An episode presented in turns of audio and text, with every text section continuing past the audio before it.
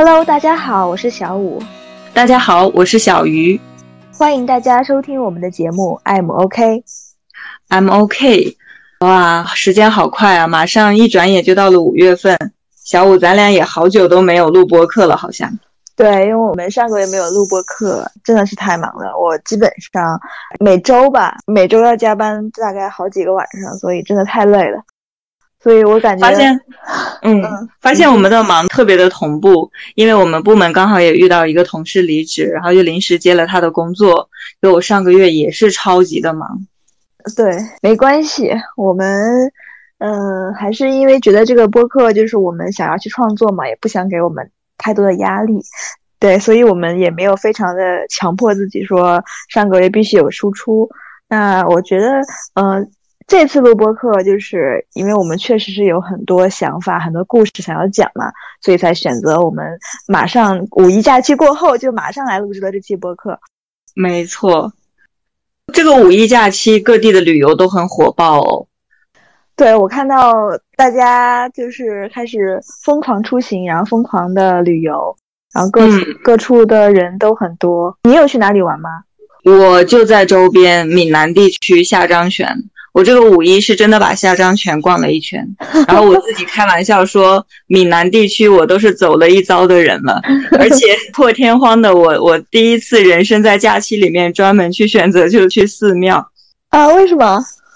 没有，因为当时就是刚好一个同事和我推荐，他说那个地方风景也很不错，而且他从远处拍过去他会呈现那个地字形，就是皇帝的地，他会呈现那个形状，然后我就很好奇，然后就刚好趁着五一假期就过去逛了一下。确实他那个拍起照来还是跟其他地方蛮不一样的。是哪个地方呀？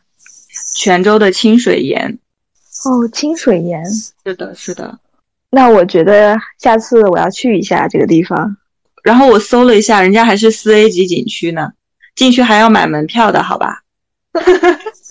OK， 你呢？收下这个案例。听说你去国外玩了一圈。对，我去马来西亚城市叫做雅碧，它还有一个另外名字叫做哥打金那巴鲁，然后我跟我男朋友就去那边玩了一趟，然后怎么说呢，就是一趟充满神奇的旅程。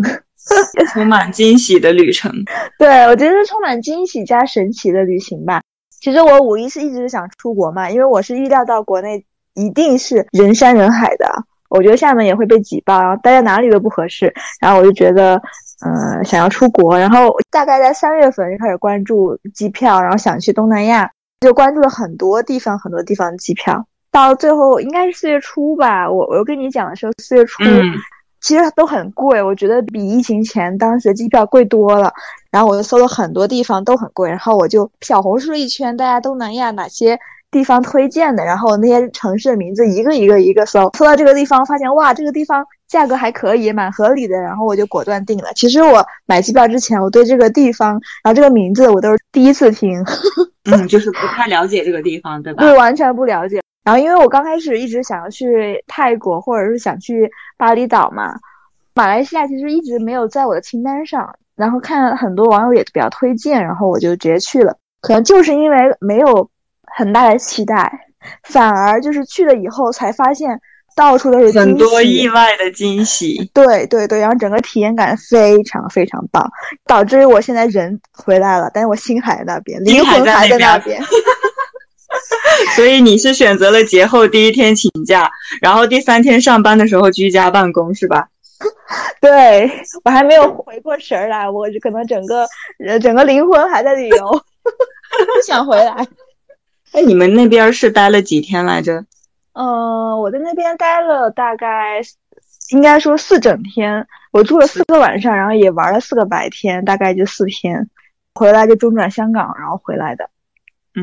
真的太美好了，我觉得整个旅程。首先就是官宣一个事情，就是为什么它变得很美好呢？就是我在那边我被求婚了，我男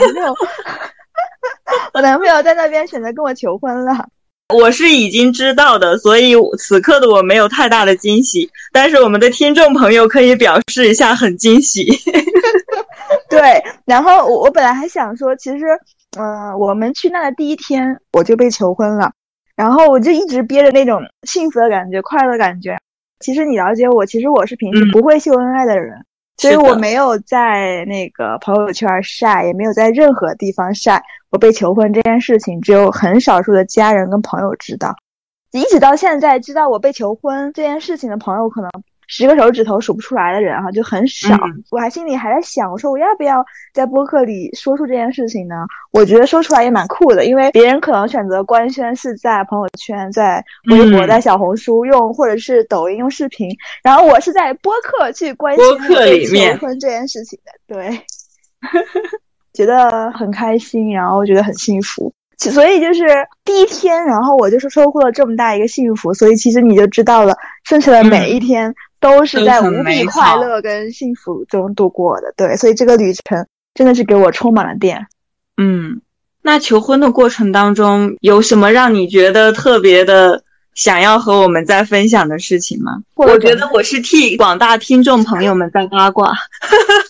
我可以讲述一下我们那天的故事。其实我觉得整个求婚的时候，包括我们整个旅程，就用一句话来描述，就是一切都是最好的安排。我是完全没有想到他会跟我求婚，就是在这个旅行前，我是完全没有想过他会在我们旅行的时候跟我求婚，然后我也不觉得他会很快的跟我求婚，因为我们去年10月份才团聚的嘛，其实也没有，就可能就半年的时间。我没有会觉得这个事情会发生的这么快，虽然我觉得它一定会发生。我们是前一天晚上很晚到，大概12点，晚上12点才到了那边。到那边之后就是休息了一下，第二天早上醒来我就觉得说，我们在酒店周围走一走。然后我没有做很详细的攻略，就是我只知道说，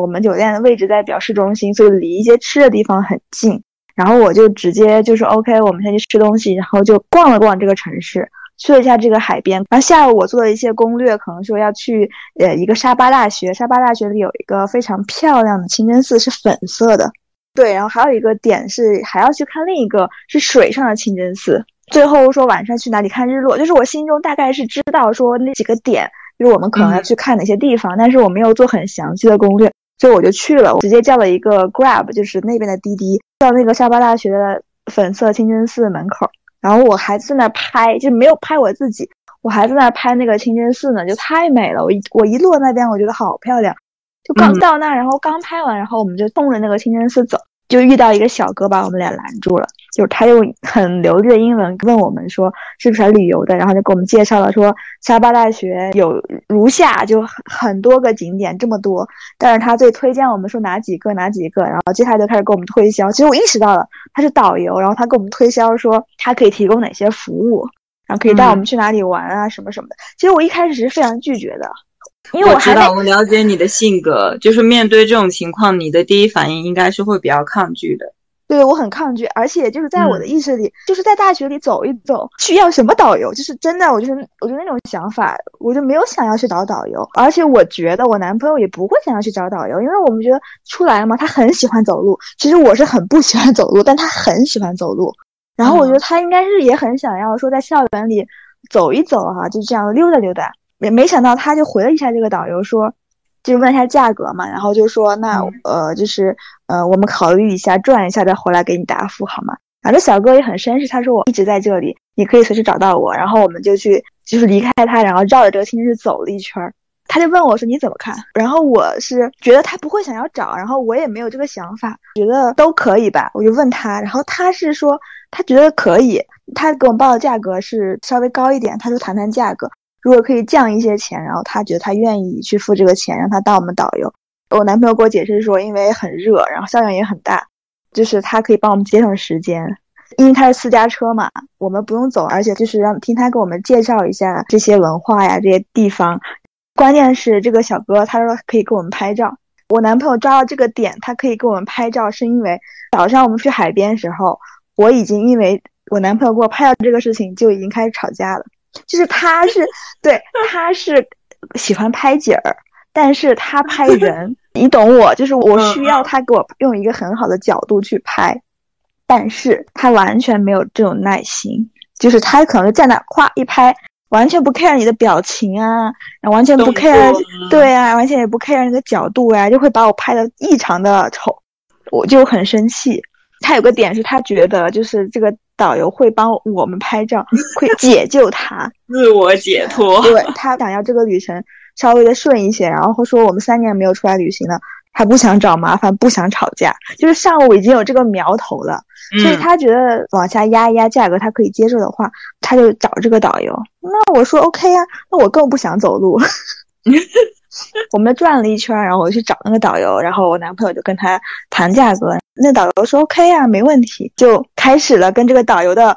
奇幻之旅。就是一上车，他的英语是非常好的，就是因为东南亚他们讲英语其实是有一些口音的，但是我没有任何的歧视，他的英语说的是非常好的，就是他没有任何的口音，所以他英语是非常非常标准的，交流是完全无障碍的。就是开始跟我们攀谈啊，聊啊，就他聊了很多内容，你会觉得磁场很合，觉得就是你的朋友一样。他带我们去玩，然后跟我们拍照，哇，我超开心！他拍照拍得太漂亮了，我有跟你看。对你男朋友来说是一种解脱，对你来讲还是一个很意外的收获。对，然后我有给你看他给我以及我们拍的照片，简直太棒了！因为他很懂什么角度，然后在哪里拍，在哪里拍最好。对，因为你是回来才和我说你们有找了导游拍照嘛，所以一开始我看到你晒出的那些照片，我真的就在想说，哇，你男朋友这个拍照技术突飞猛进啊，进步也太快了。就是他带我们就很多景点一边走一边玩的时候，就是到了一个学校的海边，然后我还在想，他说一般游客是不会来这个海边，甚至他不会知道这个海边，因为大家的攻略上只会去那个清真寺。我说对，他没有错，但那个海边也真的是非常漂亮。然后突然之间，其实是我有感觉，突然之间我男朋友叫他，跟他讲他过来一下，就说帮我看一下那个是什么东西。其实那个时候我也没有多想，但他在那边交流了很久，然后我就过去了。我突然过去，然后发现这个导游在给我男朋友看一些日落的照片，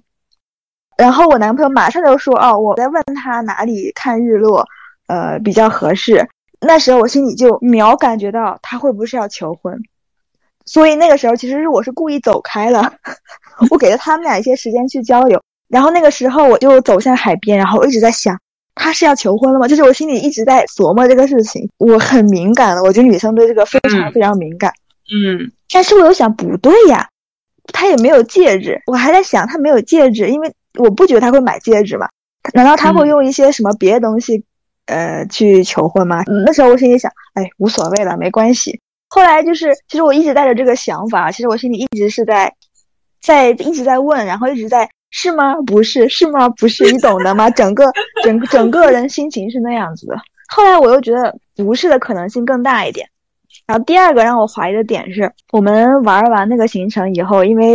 要去看日落嘛，然后中间是有2个小时的休息时间的。那这个导游就说，我可以先把你们送回酒店，你们休息一下，然后我大概5点钟去接你们，然后我们再去看比较合适。我说 OK 啊，然后我们就回去了，心情非常好。为什么？就一点都不累，还能回来休息一下，就整个行程一下子变得非常愉悦了，也没有任何的压力，还有美照，对，没有任何的压力，说赶行程啊，走路啊，累啊，晒太阳，什么都没有，非常的舒适。然后回去以后，我想着晚上去看日落嘛，海边嘛，我就要换衣服，因为你知道我白天是穿的就是我们俩一起买那个旗袍去的，然后晚上我就要换衣服。然后男朋友就又开始他的表演了，他说我喜欢你穿上我那件裙子那件旗袍。然后我说，可是这件衣服也很好看啊。然后他又给我找理由，他说，可是我就喜欢今天你穿这条裙子。然后你懂吗？就是很明显，我就故意的刺激他，我说你又不是要求婚，为什么非要逼我穿那件裙子？我跟你说他是怎么处理的呢？他就会回答，他沉默了，我也就没有再追问了，因为我觉得成年人之间的默契，你懂的，就是这样子。但是那个时候有一个不好的点，就是因为我旅游前跟你讲，我看到天气预报每天都在下雨，但是我们白天是没有下，但是我们回来的时候，其实乌云已经出来了，就感觉要下雨了。然后我还跟他讲说，我们能看到日落吗？那个地方叫做丹戎雅路海滩，然后是世界上第3美的一个日落，应该是这么说。我说我们还能看到那么美的日落吗？然后我男朋友就很随意，他说不知道，他要看不到的话就去吃饭呗。所以他给我的回答是那种去那个地方可有可无的样子，去那个地方不是非要去看，然后那个地方不是一定要去，对，就那么随意，你知道吗？我想 OK， 那他可能觉得非要穿这条裙子，可能是要去一个高档的非常好的餐厅吃饭，然后庆祝一下，毕竟我们真的是3年多没有一起出去旅游了，嗯，然后就放松一下，所以我就把它当成了一个约会，我就那么去了。所以其实他说完那句话之后，我就没有他要求婚的这个念头了，脑子里就不再想这回事了。我觉得我已经把它否定了。然后我们俩就去，导游来接我们嘛，然后我们就说那个天气不好，然后导游说现在已经没有问题了，你看天空，太阳突破了那个乌云出来，真的是从乌云中感觉它就是破了这个乌云出来了。对对，还有说没有问题了，可以去了，所以我们心情变得很好，就是那个时候就已经觉得太阳好像是为我们出来一样，就我们会那么想，因为本身心情就比较好，我们就会更把这些大自然赐予你的当成给你的奖励，对吧？然后我们就去了那个海边，去了那个海边以后就是很美，然后很多很多游客，现在回想起来有很多的征兆，什么征兆呢？是外界的一些征兆，因为我们去看那个海滩地方有公共海滩，还有一个酒店的一个海滩。酒店的海滩呢，就是它可能人相对来说小一点，然后也比较安静一点，所以导游他推荐我们去那个私人海滩里面去。然后我们去那个私人海滩以后，确实景非常的美，然后突然发现它的海滩的另一边就是有人在办婚礼，还有就是我们在海滩的时候，右边呢就有人拿着那个玫瑰花，然后他们俩在拍照，是整个海滩非常非常浪漫。然后我们到那边已经快要日落了，但是海滩上就是还是有蛮多人的。导游呢就说你们先这边走一下，我看一下角度怎么样，就是完全感觉是要专门拍拍照啊，留个纪念啊，留个视频这样子的，我就没有多想了。后来那个日落已经开始了，实在没有办法了，我们就去到一个角落，但是景色也很好，只是角落而已。导游说 OK， 刚刚我告诉你们要怎么走啊，然后走下去，然后就突然跟我说让我转过去。导游让你转过去吗？导游让我转过去，他给我录视频，我很相信导游，因为他拍照不是太好了嘛，他拍照非常好，我以为他在找什么角度，所以他让我向我的右边去转了。然后转完以后，突然之间就是他又跟我说你可以回头了，我就看到我男朋友单膝下跪拿着戒指，我真的是懵了，然后又快乐又惊喜，但是我脑子里还有一个想法说哇，他真的有戒指，笑死然后我就开始就是哭，然后其实我没有走向，那时候我没有走向我男朋友，就是我真的是不知道怎么办，然后在那边我有点懵，我还转过去了一小会儿，然后一直在哭，然后回去跟他说 yes， 就是说我愿意。整个求婚仪式很简单，但是确实是我想要的。我男朋友后来跟我说你为什么站那边那么久才走过来，我本来很自信的你会说 yes， 但是你的停顿让我犹豫了，紧张了。我说我没有经历过嘛然后就是非常不容易，真的那天晚上哇，我哭的真的是很久都没有办法平静下来。那个导游就跟我讲说他是真的是第一次做这样的一个工作，就是感觉真的是很神奇，知道吗？就是原本没有想要去找导游，然后找到这个导游以后他又会很会拍照。我男朋友就说就是因为我特别喜欢这个导游的照片，所以他决定就是今天要跟我求婚。他这个第一天求完婚了，后面就可以毫无压力的玩了，不然他要一直思考我要哪个时刻哪个地点什么样的契机。对，然后我男朋友说他已经做好准备，说万一真的没有合适的时机，大不了就是再把戒指带回来，然后回来以后再找时间求婚所以我觉得我们跟这个导游遇见的故事是一个非常非常美好的遇见，就是一切都是最好的安排。然后我还跟我男朋友说你是怎么做到又有计划又没有计划的求婚呢？是如果就是那一天，然后我们没有选择这个导游，也许没有后面的发生了这么顺利，然后这么浪漫的事情。因为后面的几天景色是没得说，真的是漂亮，但是可能真的再找不出第二个人能给我们留下那个纪念。那么好的照片。对，就是之前我们有聊过，他问我说你想要一个什么样的求婚，其实很早以前。我说简单啊，我说只有我们两个啊，我不是一个高调人嘛，我说只有我们两个啊。但是无论怎么求婚，你一定要记录下来，这是我对他的要求。他做到了。对，他做到了，因为不需要记录，其实很简单。是的。现在想起来我觉得太神奇了，我觉得真的就是一切都是最好的安排，包括天气，包括遇到这个导游，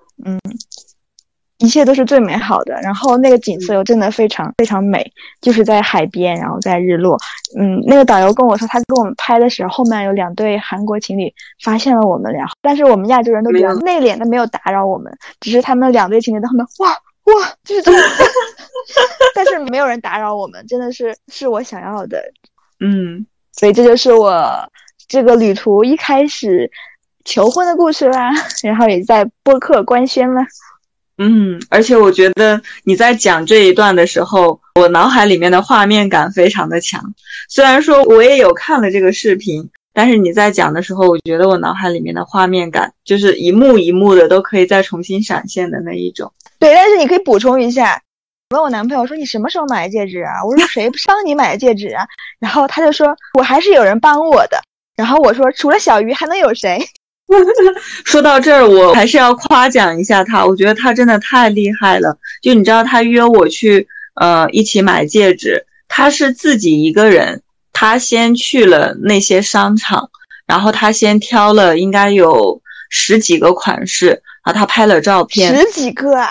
对。他真的很用心，就是他把我们经常逛的那两个商场，基本上每一家有卖戒指的店他都是有去过的，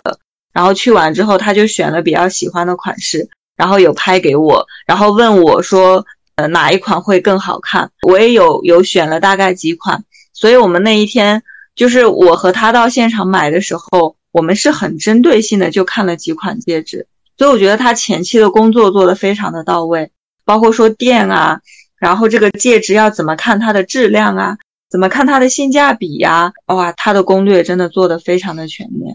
哇，他在异国他乡的语言又不通。没错，因为他提前约我，然后后面他就发过来那些图片的时候，说实话我都有点惊呆了。我在想说，天哪，他竟然是自己会先去选出一些款式，我觉得这样子确实效率会很高，我觉得非常的。那一刻我也觉得我很感动。这很是他。而且你后来又跟我说一个小彩蛋嘛，你说你跟他出来以后还遇到了我们的闺蜜小新。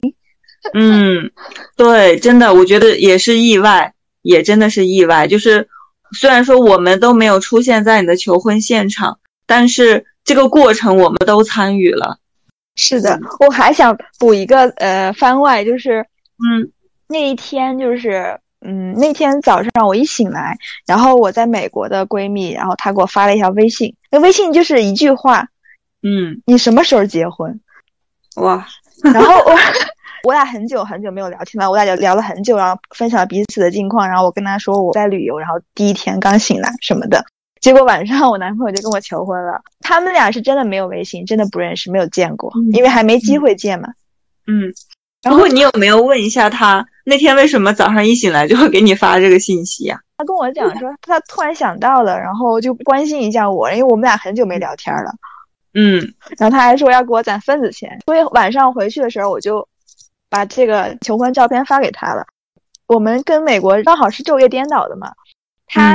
我早上聊的时候是他的晚上，然后聊完他又睡了，然后晚上的时候他刚醒来，他又说天哪，我早上收到的第一个微信是你被求婚的照片。他说有这么神奇吗？就跟布置完作业然后早上起来收到作业一样的这种感觉。真的好神奇。对，我真的觉得一切都是最好的安排，就是这些都是怎么说呢，就是一切就是最好的安排，真的是这样子的。是的，是的，这个旅途对你来讲意义真的很不一样。一个是你们疫情3年，然后第一次旅行，然后另外的话在这个旅行当中你又被求婚，在这个过程当中意外出现的小哥，这个本来要下雨但是又没有下雨的天气，我觉得一切都太完美了。其实他那天晚上导游送我们回酒店的时候，他有跟导游聊，他说其实从我们俩在一起之后，其实一路走来真的是很多人帮我们，那其实这些人帮助我们并不是说我们求他们帮助我们，真的就是刚好像我们遇到了一点点难事，这个人就出现了，真的其实包括他之前办签证也好，就是很多事情也好，就是这样子，就是在我们觉得有点难的时候，那刚好一个这样的一个人就出现了，然后帮了我们。所以他说一路走来真的有很多人帮助我们，然后包括这个小哥也是真的就是这么遇到的，一切都发生刚刚好。他完全是计划之外的，完全计划之外的，对。然后我男朋友说，哇，幸亏在第一天完成这件事情，要不然他整个旅程都没办法睡觉，他睡不好觉，每天都在思考要什么时候比较合适。对，我想再分享一下我们旅途发生的故事嘛。其实我们在这个旅行，这个导游起了非常关键作用，所以其实我也很想聊一聊，其实跟他的一些对话。就是他跟我们聊的过程中，也发现就是说，他跟我们讲说，疫情开始的时候，他刚刚结婚，然后老婆也刚刚怀孕，然后直接就是封控嘛。马来西亚也是这样子，对，对于马来西亚来说，大概有1年半的时间，就是处于这种严格的管控的时期。那他们那个地方其实80%-90%都是以旅游业为生的，所以你可以想象一下，来讲影响太大了。对，你可以想象一下，当一个做旅游的人，然后没有游客，不能出门，然后当他的这个产业完全没有的时候，他是要怎么过？他说，真的，这1年半过了。特别的艰辛，完全没有收入，因为他孩子出生了嘛，他也是搞摄影，就是他会摄影，不得不把他的那个相机给卖掉了。在这1年半的时候，他做过外卖，他老婆比如做东西，他尝试着去送外卖，或者是他做 Grab 司机，就是滴滴司机，做过非常非常多不同的职业，就是想要去挣一点点钱。所以但是他跟我们讲述的时候已经是一个非常平淡的语气了，可能真的就是在讲述过去。对，应该是去年的时候才真正慢慢恢复，然后慢慢好起来的。所以听到他跟我们讲述又非常非常平静冷静的那个语气跟我们讲的时候，其实哎呀，就是我当时和我男朋友心里是也有很多共鸣，因为我们都经历了同样的事情。虽然说我们的工作没有受到影响，但其实因为疫情，然后我跟我男朋友3年的时间没有见到面。是的。所以就是那段时光真的是非常非常难。很难。就是因为我们第2天的旅程是去一个岛，那个岛叫做环滩岛，我们去出岛玩，然后去浮潜。哇，那个真的太美了，就那些在船上工作的潜水教练、船长也好，他们的工作人员很多其实他们是不会讲英语也不会讲中文的，就他很多教练只是在你在浮潜的时候，他去帮你，他去保护你的安全，把你带回来，他可能最多就是给你一个手势，给你一个 OK 的手势，确认你的安全，你的状态好不好。你知道他们因为是潜水教练嘛，所以他们的肤色都是以海为生，然后晒得通黑。在回程的路上，然后我看着他们，我脑子里又回想到了就是我们第一个导游跟我们讲的那一段时光，没有游客的时候。对，然后我就跟我男朋友小声的在说，我说这样的一个人就是属于大海的人，而且是以海谋生的人。然后我说他们那段时间是怎么过的呢？啊，脑子里有这种想法的时候，真的心情非常复杂，但是很好，就是恢复了。我们国人的旅行也恢复了，然后整个世界各地的旅游业也都恢复了，大家都从一个非常非常黑暗低谷的时期，终于最难的时光已经过去了，终于度过去了，所以一切都好起来了。是的，这个5·1确实就是各个地方这种旅游都非常的火爆。像我不是5·1去了下张泉吗，然后也是属于哪儿人多往哪儿挤的那一种，然后去了泉州的西街，哇，那个人流量真的是太大了。但是我看到那些，因为西街主要是卖吃的，看到就是他们在那边很辛苦的在客人要买的东西他们要赶出来的时候，其实我脑海里面也在想，我说对于他们来讲，此刻虽然非常的忙碌，但是应该是幸福的，因为过去的3年他们应该也没有接受过这么多的客人。对的。然后刚好今天就是我们录播客当天，世卫组织宣布了新冠不再构成国际关注的突发公共卫生事件。哇哦！张文宏医生他今天凌晨他发了一条微博，然后他里边有说到，就说从机场出来的一刹那，深感一切都没有发生，一切都已经发生。所以心情非常复杂。我觉得过去的3年，觉得给我的心理创伤其实很大。其实这个创伤到可能年初或去年，在过程中我没有发现说他给我的心理创伤是这么大，我没有发现其实我心理上给我留了很大的一个伤口，然后我现在还没有康复。我突然之间意识到这个伤口很大，是因为就是我们在马来西亚的第二天，我们晚上在一个非常好的一个餐厅，我们俩吃饭，然后我手上戴的那个戒指吧，我们俩就聊，我男朋友说我们都过来了，我才发现我真的没有办法跟他去回忆，就是回忆过去这3年我们两个彼此是怎么生活，然后怎么走过来的，我们俩遇到了什么困难，然后去感慨，我没有办法聊这个事儿，因为我一聊这个话题我就是秒哭，然后我就跟我男朋友说就是 stop，就是我们不说这个事情。其实是在那一刻，然后我意识到其实给我的心理影响非常的大，对，导致我没有办法去跟他聊这个事情。我其实有跟他讲，我说虽然说我们的转变很快，突然之间就放开了，突然之间就自由了，然后可以去哪里了，但是可能真的没有一个合适机会和出口谈一谈那些事情，你的所有的经历可能都只是压在你心里，然后没有一个出口去让它出来，没有到一个地方去治愈。所以这也是这个旅行我才发现的，就是我的心理上还没有康复。虽然说我现在过得很幸福，然后我们两个也团聚了，就看到大家一切都好了起来了，都很美好，但是我也是在那个时候我发现我不能聊这个事情的时候，我意识到我还没有完，原来他的创伤还在，还没有好。 anyway， 总之一切都已经过去了，然后我相信我可以治愈或被治愈，然后我也相信时间的力量吧。会的，总有那么一天，当你在回忆起来的时候，你觉得你可以像那个导游小哥一样，就是非常心平气和的去讲述那3年发生的事情。对的，我觉得一定会有这一天的，或者是也许慢慢发现我没有事情了， I'm OK， 你慢慢发现自己被治愈了。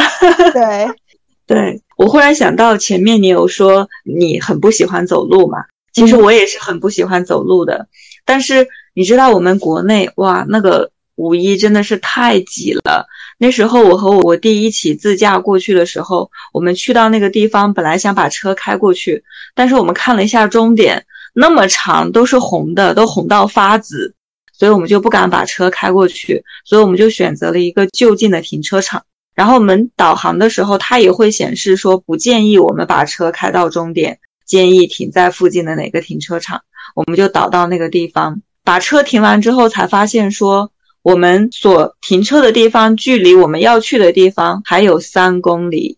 哇塞，之前觉得3公里好像还好吧，但是看了一下，如果步行的话需要走40分钟。我就和我弟说，哇，那还要走40分钟，我们不行，我们叫个滴滴吧。我们就拿出手机叫滴滴，发现滴滴预计的到达时间和我们是一样的，可能它还会更堵，那我们就决定走。所以那也是我第一次，就是为了去那个地方，还是为了去一个人超级多的地方，就自己都预想到了会很挤很挤的一个地方，我还专门走40分钟要走过去。所以我还是挺佩服自己的，我那一天我的步数都已经超过了25000。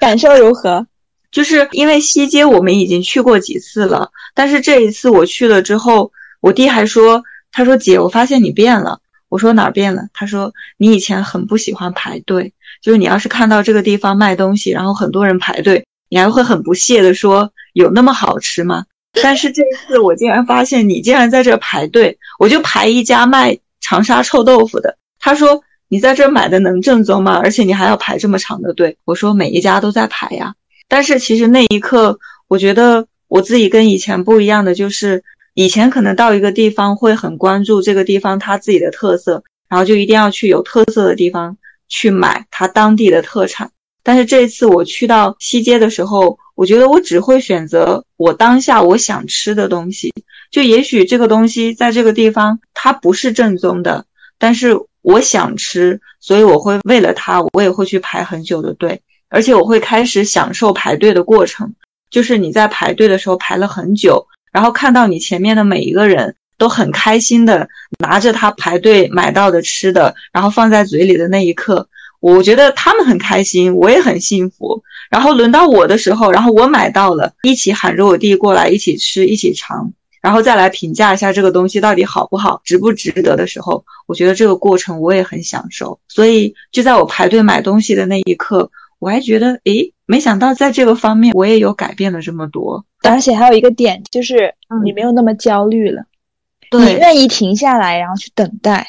是的是的，而且就是蛮享受那个过程的。在没去之前让我想一想我都觉得天哪好烦，但是那一刻我竟然是享受的。你这一点我也可以有一个相同的经历，就是我们在马来西亚的时候，就一般来说我们旅游也是要去吃当地的食物，对不对？对，就是不是他们的食物不好吃，非常好吃，但是只是我的口味，我比较喜欢吃辣的东西，所以当我吃了2天就是不是很辣的东西，我就非常非常想吃辣的东西，但是呢又碍于说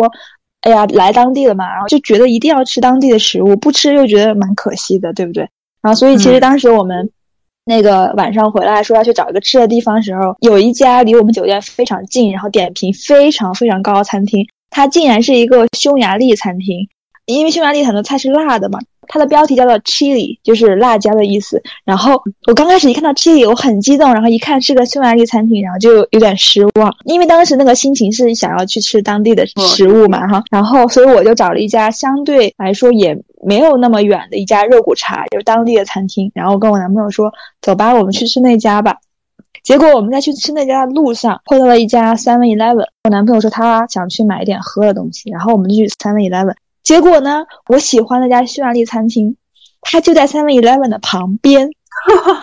我就跟我男朋友指了一指，我说这个餐厅是匈牙利餐厅，然后他就很好奇，他说为什么一个匈牙利餐厅会开在马来西亚，然后开在哥打金拿巴鲁这个城市，它是真的匈牙利菜吗？我说哦，它的评分还非常高。我男朋友说是这样吗？然后我就说出了我的想法，我说其实我一开始是想来这个餐厅吃的，因为它是辣的食物，但是又觉得我们来这里了就要吃当地的食物，所以我就没有跟你讲我想来这里。然后我男朋友说 why not， 他说我们就去这个餐厅吃吧，没什么的。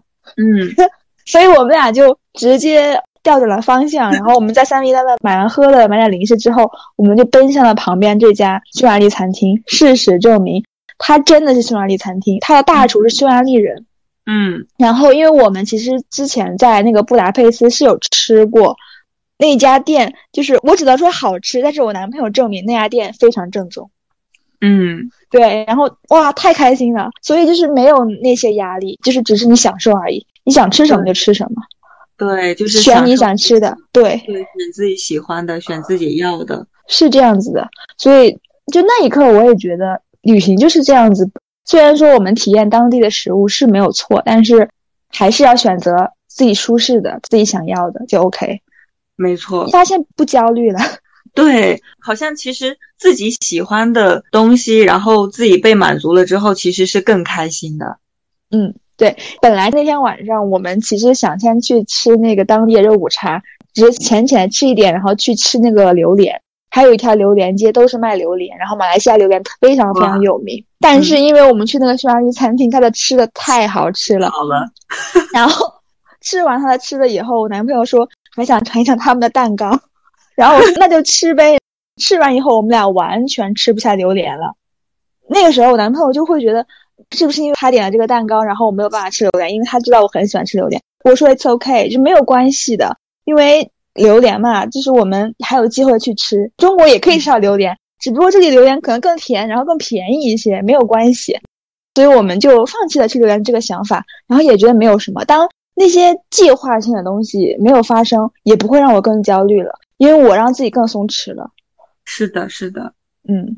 这也是我在旅途中观察我的一些变化跟想法。还是能发现我们相同点的。没错，没错。我这次就是我放假的第4天还是第3天，我去了我的大学，然后在学生街的时候。就是去了我以前经常去的那一家卖三角饼的地方，然后我就看到有很多人在排队。那我买到了之后，我就问他说多少钱，他跟我说3块钱，我那一刻我就在感慨，我说惊呆了，10年过去了他都没有涨价。天哪，太良心了这个老板。对，10年前他就是3块钱一个，10年之后他还是3块钱一个。然后我就跟老板说10年了你们都没有涨价吗？然后那个老板讲说你10年前有来过？我说对。他就笑了一下，他说他们不涨价，没什么好涨价的。哇，很良心。然后味道还是跟以前一样，真的也超好吃。所以那个时候我还说这也是我遇到的第一家店，过了这么多年都没有涨价，而且它还在的，它还没有倒闭。就是因为他是这样良心老板，所以他才没有倒闭。嗯，因为现在漳州就是一直在宣传那个漳州古城嘛，然后漳州古城离这家店其实还是有一定的距离的。我也是从古城出来之后到了这家店，然后才去了我们学校。古城的人真的超级多，然后每一家卖吃的的门口都会排了很长很长的队。走到卖这家三角饼地方的时候，我就很好奇，我说他开在这个位置竟然还有这么多人排队。反正就是知道了他这10年都没涨价，而且口感也都还很好的时候，我就知道这个确实是酒香不怕巷子深。嗯，是这样子的，因为慕名而来吧。嗯，然后学生街还有一家让我印象特别深的店，就是我们在的时候，它就有一家专门卖凉茶的店，叫做白梅凉茶，就上火啊什么的。像我那时候经常去那边买那个秋梨膏，还有什么红枣汤啊，就它做的都特别好吃，而且感觉吃完了之后，就是让你感觉好像心理作用，喝了一个什么凉茶下去，就好像自己瞬间不上火啊什么的。所以我看到那家店也还在，我就自己买了一杯，强迫我弟买了一杯。我知道我弟是超喜欢喝甜的人，但是我那天也是专门点了凉茶，因为我觉得难得回来一次，就还是要买他们家比较特色的。但是我知道的是他们家的凉茶做得很苦，就是有一种在喝中药的感觉，就特别苦。然后我弟就一直问我说他们这个凉茶什么味道啊，我说就像王老吉一样。然后他就买了，然后他买了之后就很用力的喝了一口，就流露出了很痛苦的表情。他说他这一杯可能是有点问题。我说为什么？他说他感觉有点像在喝中药。然后我说对，他就是这个味道。就是那一刻让我也感觉特别好玩，因为他也知道我很希望他把这一杯喝完，所以还是很配合的把它喝完了，很努力，对，很努力的把它喝完了。然后喝完了之后，晚上回来之后，他说姐，我发现我有点上火。他说我就是因为喝了凉茶，所以我才上火。喝凉茶喝上火，太可爱了。对对，嗯，就是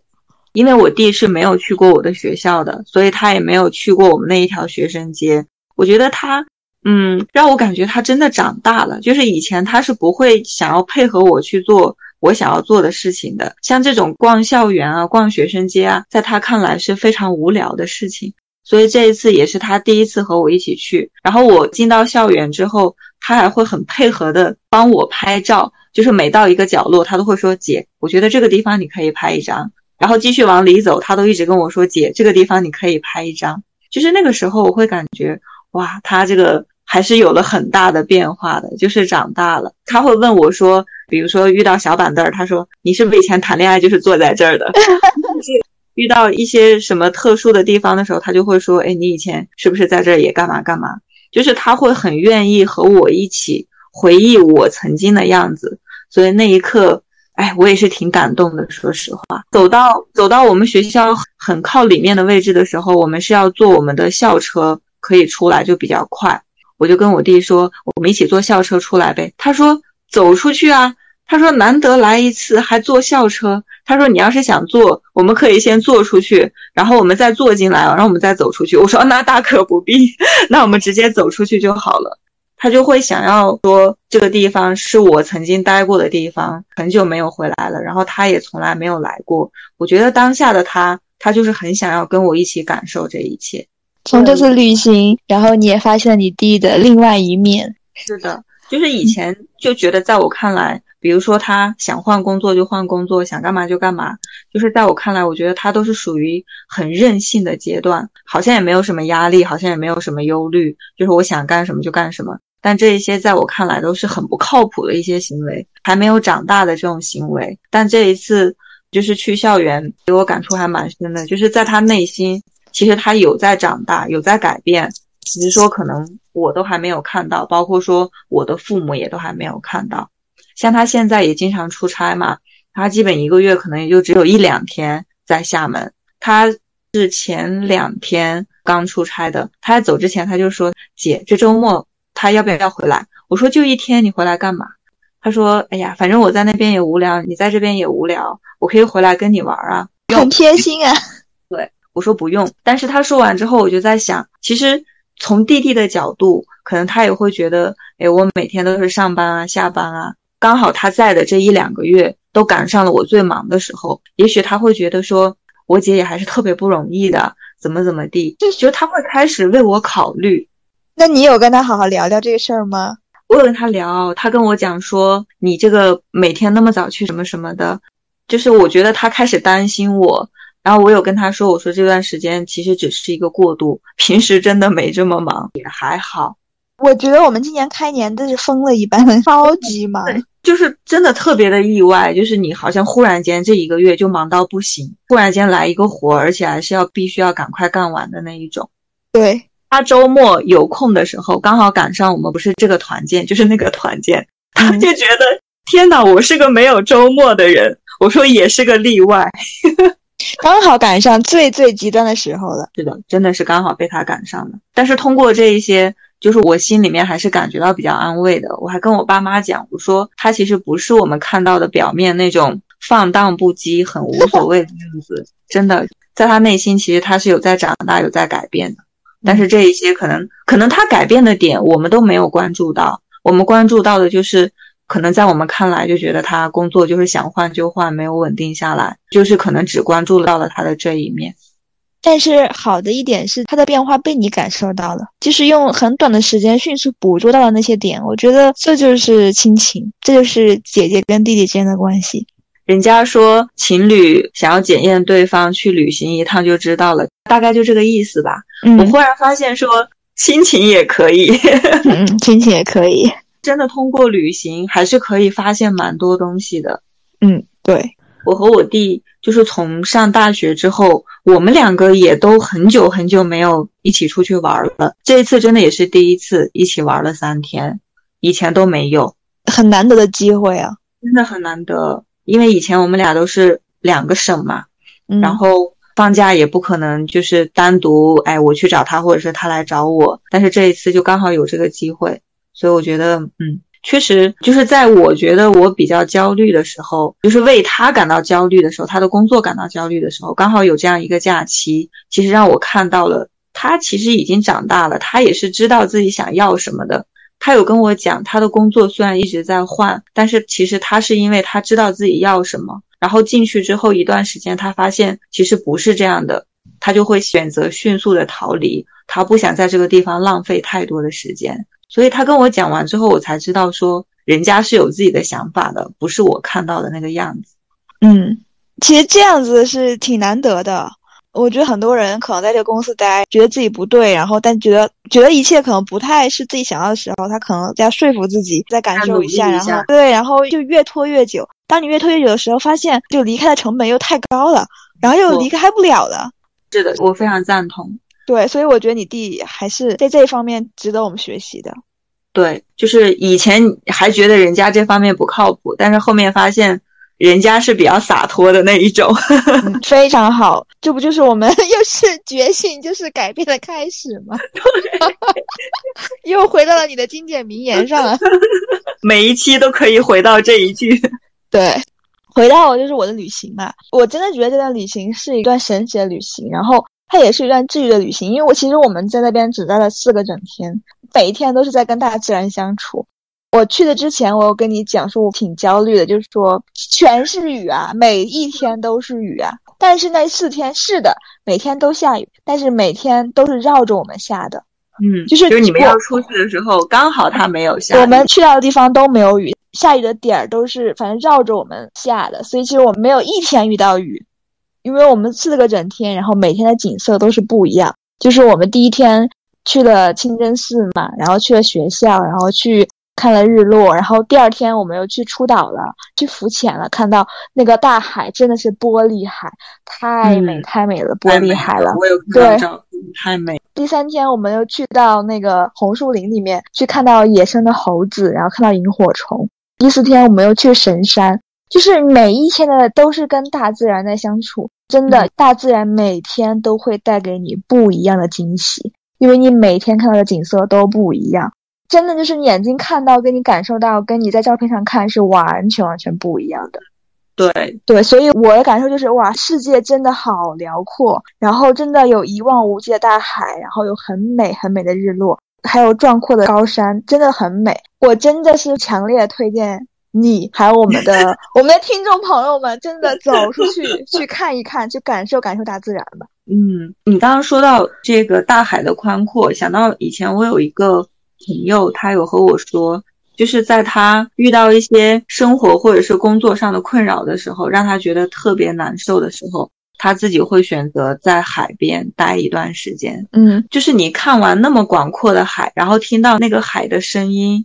经历完了之后，你让自己安静一会儿，然后你再来回想你生活中所遇到那些事情，就是跟这个辽阔的大海相比，好像它都不算什么了，就自己的心胸一下子就开阔了。真的是这样子，像我们出海的时候，驶向我们要到达那个岛，然后那个海水真的就是变得就跟玻璃海一样，然后那个景色摊在你的眼前时候，我当时那个心情就是哇，还有啥事儿让你不开心呢？就是很舒畅，很舒畅，真的是那样的感觉。所以就是充电了嘛，我真的觉得非常充电，因为打工人很惨，只有5一假期没出去旅游。对，所以我们的行程很密集，其实我每一天都很赶，我每天都是6点多起来的，虽然说累，但是我的精神我的心灵都是被治愈的，都是被充电的，大自然都在给你充电，都在给我充电，真的太美了。而且因为我们第一天的导游，我们真的非常喜欢他，然后所以第四天是我们下午4点多的飞机要回，所以其实第四天我原本是没有安排任何的行程的，本来第四天就想着玩了3天嘛，然后第四天就休息休息，溜达溜达，然后就回来了，没有安排任何旅程。刚好第一天那个导游，我们又问他说我们最后一天下午4点多要回去了，我们还可以去哪里，然后还有给我们推荐的那个山，其实那个山在我的攻略里是我有看到过，我也很想去，因为真的很漂亮，但是因为我觉得我们4点的飞机，我们2点就要到机场，所以我们根本没有时间，不可能去的。刚好我们就跟导游说你带我们去吧，说你早上来接我们，然后再把我们送到机场，那导游说 OK， 完全没有问题。所以我们第四天就是这样，因为我们要看到神山，那个山是你晚一点去会被雾遮了，所以他跟我们讲说如果你想看到神山的面貌的话，一定要非常早起来，他6点就来接我们，这样我们才可以看到。我们说没有问题，所以他6点来接我们，带我们去，然后我们大概7点半到那个地方，我们是第一个游客，面对着对面的那个神山，哇，那个心情你懂的。嗯，可能我很难感同身受啊，对，很难感同身受，就是那个心情我就觉得太美好了。所以又是这个导游给了我们一段非常完整，我应该说完整的旅，就是我们从他开始从他结束。嗯，然后他把我们送到了机场，而且他是会控制时间的，下午本来我们还要去一个点，因为他就说我们可能去不了了，我们得去机场了，要不然你们赶不上。我们说 OK， 我们就是错过一些也没什么，去机场就那个点刚刚好，我们再晚一点的话很难赶上飞机。哇，这个点真的是非常的刚刚好，真的是真的是，所以我真的盛赞这次的旅程，这个导游真的很关键嘛，然后因为觉得他真的帮助了我们很多，然后帮我们把这个旅程变得更加的美好，所以其实我们一直很想帮他。回到香港以后我们待了1天嘛，然后从香港回厦门，在高铁上我写了一个小红书的一个攻略，就是我们大概4天的紧凑的行程是看了一些什么东西，盛赞了这个导游。其实我是想试一试，真的没有想到我这个帖子火了，对于小红书那些大 V 来讲不算火，但是在我发的小红书里面，我跟你说比我推荐我们播客多多了到现在应该有4000多浏览量吧，大概有几百的点赞跟收藏，应该有30-40个人跟我要他的微信。嗯嗯，我没有跟他聊，我没有跟他讲我在中国的社交网站上有发了他的信息，然后他最近可以关注一下，也许会有人联系他。他跟我们回说非常感谢我们的推荐，然后他也收到了很多微信，所以我就觉得这个事情很美好。我是希望去，因为人与人之间的相处是真心换真心的，没错，所以我就希望帮帮他，然后希望他就此打开中国市场的大门对，但是也希望他就跟你说的，像如同对待我们一样，保持他的初心，然后让我们这场美好的遇见变得更加美好。是的，他的保持初心也非常的重要。嗯，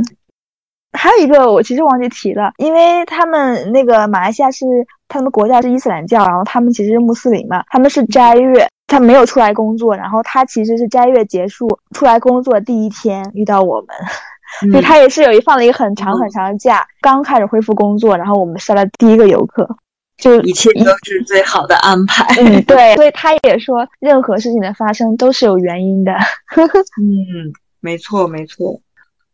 OK， 那我们关于五一这个假期关于旅行的故事也大概就到这里了。小鱼，你还有什么想分享的吗？我想分享的也差不多了，就是想说我们的听众朋友如果有听到我们这一期，你的五一假期有什么有趣的故事的话，也欢迎分享给我们听。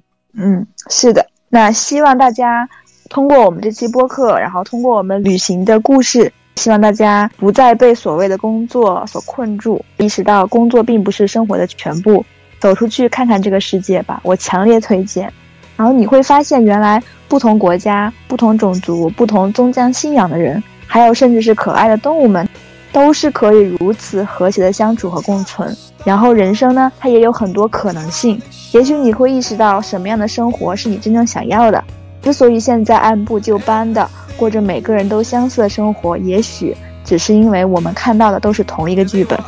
那句话就是这样说的嘛， You can't be when you can't see， 就是你无法成为你没有看见过的人。所以我觉得旅行的意义不仅仅在于旅行，所以大家去出发，去感受这个世界吧。